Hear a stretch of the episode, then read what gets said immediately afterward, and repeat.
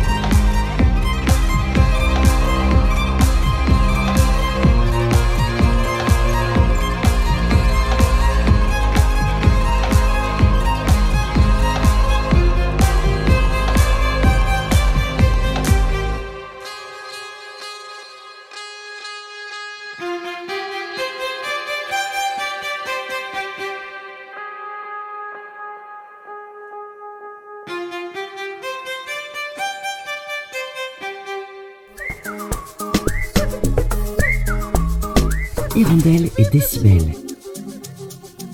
Salut Harmonie. Salut Stéphane. Est-ce que j'ai le droit de t'appeler Marion ? Oui, tout à fait. Parce que Harmonie, c'est pas ton prénom, hein, c'est un pseudonyme ? Tout à fait, et c'est l'anagramme de mon prénom, donc c'est un peu mon prénom quand même. Ah, j'avais pas fait attention aux détails, Je me disais tiens, Harmonie sans H. Et oui, étrange, sans E à la fin, sans Exactement, H. Exactement, ouais. Alors, on peut te connaître puisque tu faisais partie d'un duo qui s'appelait Coherettes à l'époque, duo que tu partageais avec... Romane Santarelli, oui. Qu'on a entrevue par ici il y a quelques temps. Tout à fait. Donc elle a été inouïe il y a 2 ans. Oui, oui. Alors avant qu'on apprenne à te connaître, elle t'a donné des conseils pour devenir inouïe ? En fait, on a partagé l'expérience ensemble dans le duo. Et après, ce sont des choses qui arrivent, on s'est séparés, mais humainement, on n'a plus de contact. Donc elle a continué sa route de son côté et moi la mienne du mien.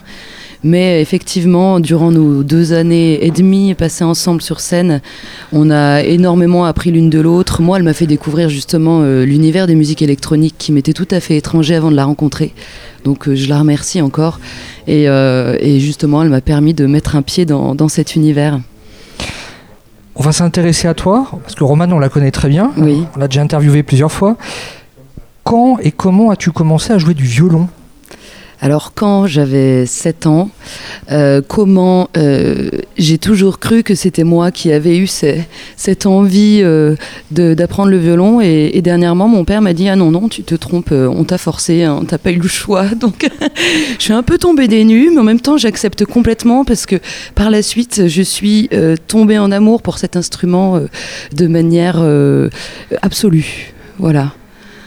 Et puis qui n'est pas un instrument évident en plus. Non, il est assez ingrat, surtout dans les jeunes années du développement de l'enfant. Il y a une posture qui est un peu difficile à garder, c'est tiens-toi à droite, soutiens ton violon, ah non ton son il n'est pas joli, il faut penser à 1000 choses en même temps, il faut jouer juste.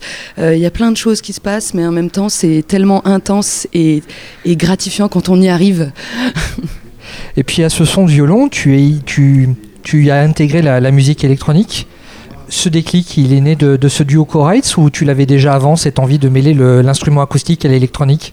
Alors, je l'ai vraiment découvert avec le duo parce que c'était un monde qui m'était totalement inconnu. Donc ça fait maintenant 4 ans que j'ai découvert le monde de la musique électronique et je faisais déjà des enregistrements avec ma voix, le piano, la guitare, le violon depuis mes très jeunes années, j'écrivais des chansons, voilà, j'ai toujours eu cet instinct créatif en tout cas et je pense qu'en découvrant l'univers de la musique électronique ça m'a permis de trouver un liant à toutes ces choses que j'aime, en fait, toutes mes inspirations, toutes les musiques qui m'ont nourrie, toutes ces expériences de vie qui m'ont nourrie, en fait, c'est un peu l'œuf dans l'omelette, quoi. Ah, parce que c'était quoi les disques de ton enfance et de ton adolescence ? J'ai écouté énormément de musique classique, vraiment jusqu'à, je pense, mes 16 ans, j'écoutais beaucoup de jazz et de classique. En fait, ce qu'il y avait à la maison chez mes parents, je partais rarement en exploration, et puis après, à l'adolescence et pendant le lycée avec les copains, ils m'ont fait découvrir plein d'autres artistes. Actuellement, je suis très très fan de La Chica, qui est encore dans un autre registre, qui justement, elle est assez hybride, elle arrive à s'exprimer à la fois des fois dans des univers électro, des fois uniquement en acoustique, mais elle garde sa patte, elle garde sa force de femme créatrice et c'est ça qui m'inspire, je crois. Aujourd'hui, tu n'es pas la seule musicienne de musique électronique à te produire avec un violon. Chapelier Fou pour commencer, ex-Inouï du Printemps de Bourges, Sami Fati ou encore la superstar internationale Lindsay Stirling. Est-ce que tu te reconnais dans cette scène ? Est-ce que tu les écoutes ces musiciens-là ? Alors j'ai beaucoup écouté Chapelier Toqué, effectivement, Chapelier Fou, pardon, Chapelier Toqué pour tout vous dire, c'est un peu un QG à Clermont-Ferrand, un bar dans lequel je vais souvent, où il y a les copains, pardon Chapelier Fou, et j'aime beaucoup ce qu'il fait justement, ce mélange.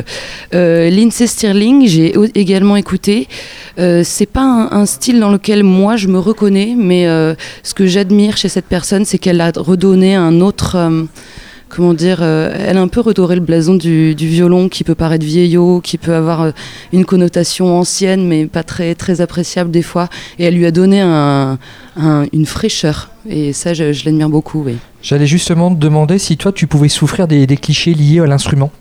Oui, je pense que parfois le fait d'expliquer ma musique de manière assez réductrice en disant c'est du violon avec de l'électro, ça peut comme ça, juste avec ces mots-là, paraître un peu vieillot. J'essaye de sortir de ça, tout en gardant aussi ma patte classique, parce que moi je viens de cette école-là du violon classique occidentale et je ne peux pas m'en défaire, c'est ancré, je n'arrive pas à l'enlever.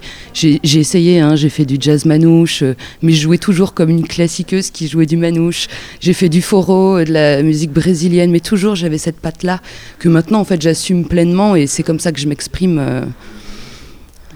Jouer du violon dans un autre univers que la musique classique, est-ce que c'est un avantage ou un inconvénient quand on est musicien ou intermittent du spectacle ? Je sais pas si c'est un avantage ou un inconvénient. En tout cas, je trouve que c'est génial de pouvoir lui donner un autre rôle, un autre sens que celui souvent de lead, un petit peu d'esbrouf, etc. Moi, c'est une porte d'entrée vers un ressenti corporel très fort, de transe. Donc pour moi, c'est ma thérapie, le violon. Mais ça n'appartient qu'à moi. C'est vraiment l'instrument qui me fait vibrer et qui peut me permettre d'atteindre des transes. Dans le monde des musiques électroniques, beaucoup de musiciens issus du classique ont su sortir de cette scène-là. Je pense notamment à Fabrice Sura, qui est un pianiste qui fait partie du groupe Cabaret Contemporain. Et lui, il écrivait en interview que le milieu de la techno était plutôt fermé à l'expérimentation. Est-ce que toi, tu partages ce point de vue? Est-ce que la techno est fermée à l'expérimentation? J'avoue que je n'en sais rien. Dans ma conception, dans mon esprit, je pense que non, que c'est pas fermé, au contraire qu'il est possible de voir la techno de 1000 manières différentes. Alors du coup, je vais enchaîner. Est-ce que la musique classique est fermée à l'expérimentation ? Question piège. Moi, je la ferme pas à l'expérimentation. Il y a beaucoup de morceaux de musique classique qui m'inspirent et que j'ai un peu démolis. Je les ai pétés pour en faire des créations à moi. Donc ça, je me le suis permise. Après, le monde de la musique classique, c'est un monde, effectivement. C'est un monde aussi de richesse, d'aller chercher le timbre dans l'acoustique, qu'on n'a pas en musique électronique. C'est pas du tout la même recherche de son. Donc je dirais que les deux sont très complémentaires. Et au final, tes compositions, qui sont plutôt hybrides, comment elles ont été accueillies d'un côté comme de l'autre ? Alors ça, je m'y suis jamais vraiment frottée. Je sais, j'ai croisé mes profs et j'ai jamais vraiment eu de retour dessus. Donc ce qu'ils aiment beaucoup, c'est que j'expérimente. J'ai un de mes profs qui m'avait dit qu'il était assez fier que je continue justement et que je donne un autre rôle. C'est surtout mon luthier qui m'a dit ça c'est génial parce que je suis contente de bosser sur un instrument qui ne sert pas que dans les orchestres classiques et c'est une autre dynamique, c'est un autre travail quoi. Donc je pense que ça peut être bien ou mal accueilli des deux côtés. Bon. Du violon dans la rave, pourquoi pas ? Je crois pas en avoir déjà vu, hein, pour être honnête. Ah ben, à tenter. En début d'interview, tu nous expliquais avoir commencé donc par un instrument classique. Tu as fait le conservatoire peut-être ? Je l'ai fait durant 2 ans, ouais. Le conservatoire. Et avant, j'étais en école de musique à Chamalières, c'est juste à côté de Clermont-Ferrand, une petite ville, avec mon professeur Philippe Pierre qui m'a donc enseigné le violon dès l'âge de 7 ans. Et j'ai eu la chance d'être accompagnée par Svetline Rousseff, qui est aujourd'hui violoniste super soliste au Philharmonique de Paris. Et qui m'a drivée. Je crois que mes premiers cours, c'était quand j'avais 11 ans. Et à partir de là, j'ai eu un entraînement intense toutes les semaines avec ces 2 professeurs. Mais j'ai pas été dans les conservatoires. C'est un monde que j'ai découvert plus tard. Et ça a été difficile pour moi parce que moi, je venais d'un apprentissage du violon où on faisait des quatuors avec des saxophones et des violons. Enfin, on s'en fichait quoi. Il y avait pas d'élitisme de l'orchestre à cordes ou de tout ça. Et j'ai un peu ressenti ça des fois au conservatoire. Ça a été un peu une expérience très forte pour moi. De voir que c'était aussi ça pouvait avoir un enjeu professionnel que moi j'avais pas saisi à l'époque, je crois. Et avoir cette expérience, en tout cas cet arrière-plan théorique, ces études, est-ce qu'elles ont changé ta manière d'écrire de la musique ou peut-être ta façon de comprendre cet art d'une manière générale? Les études au conservatoire, ouais. Oui, alors ça apporte un savoir théorique qui peut être enfermant parfois. Parce qu'on apprend des règles, on apprend comment bien faire. Y a des choses qui ne se font pas. Et par ailleurs, si on poursuit un petit peu plus loin, on se rend compte que les choses qu'il ne faut pas faire, les plus grands compositeurs les ont faites. Parce que justement, c'était ça qu'il ne fallait pas faire et c'est comme ça que ça sonnait bien au final. Donc j'ai beaucoup aimé cet apprentissage parce que c'est à la fois apprendre les règles pour pouvoir s'en affranchir. Là, on a beaucoup parlé de la partie acoustique. On va basculer du côté électro. J'imagine que tu composes sur MAO, Ableton peut-être ? Oui, tout à fait, je travaille sur Ableton. Okay. C'est le logiciel sur lequel je travaille, j'ai toujours travaillé depuis le début, qui me convient bien.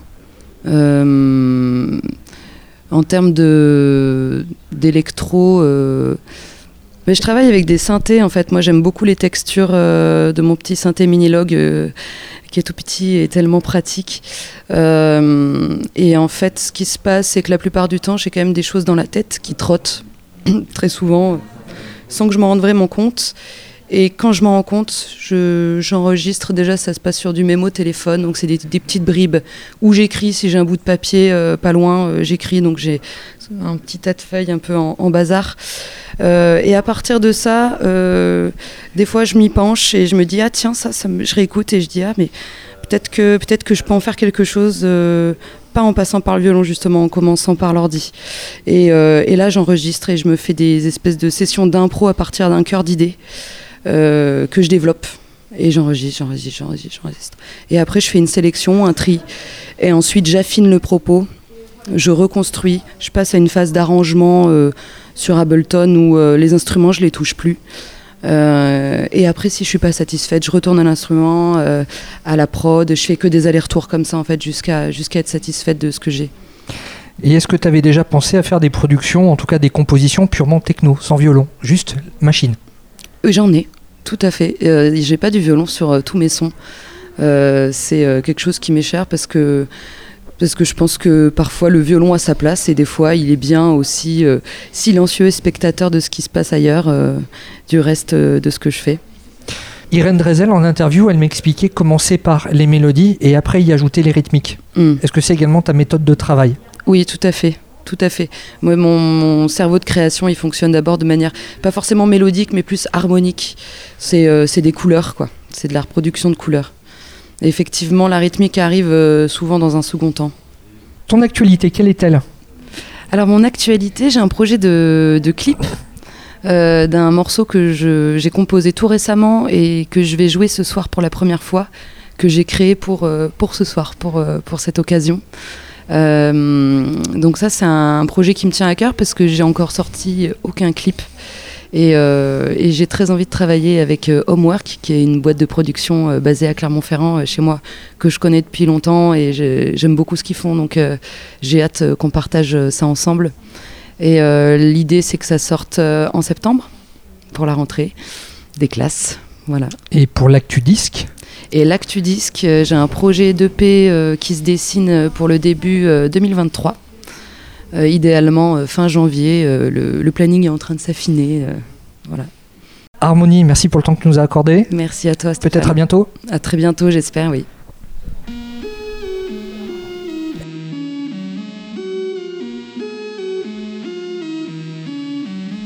Je veux passer ma vie à passer avec toi.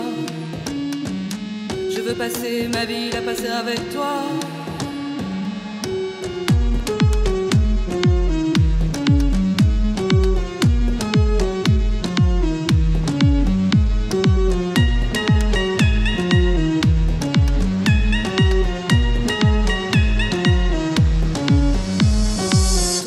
Seul pour la vie tout entière, je ne veux plus t'attendre, j'ai trop regardé le ciel.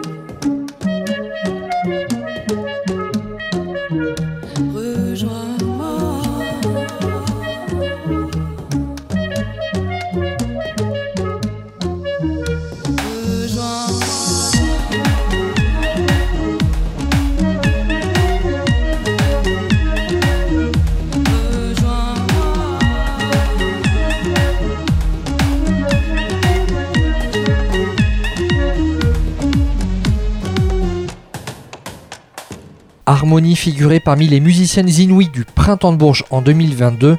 À l'instant, côté musique, vous avez pu écouter un extrait de sa session live. Vous pouvez la retrouver en intégralité sur YouTube. Ça s'appelle Harmonie-Studio Est Live Session. Hirondelle et Décibel, les émissions spéciales autour du Printemps de Bourges.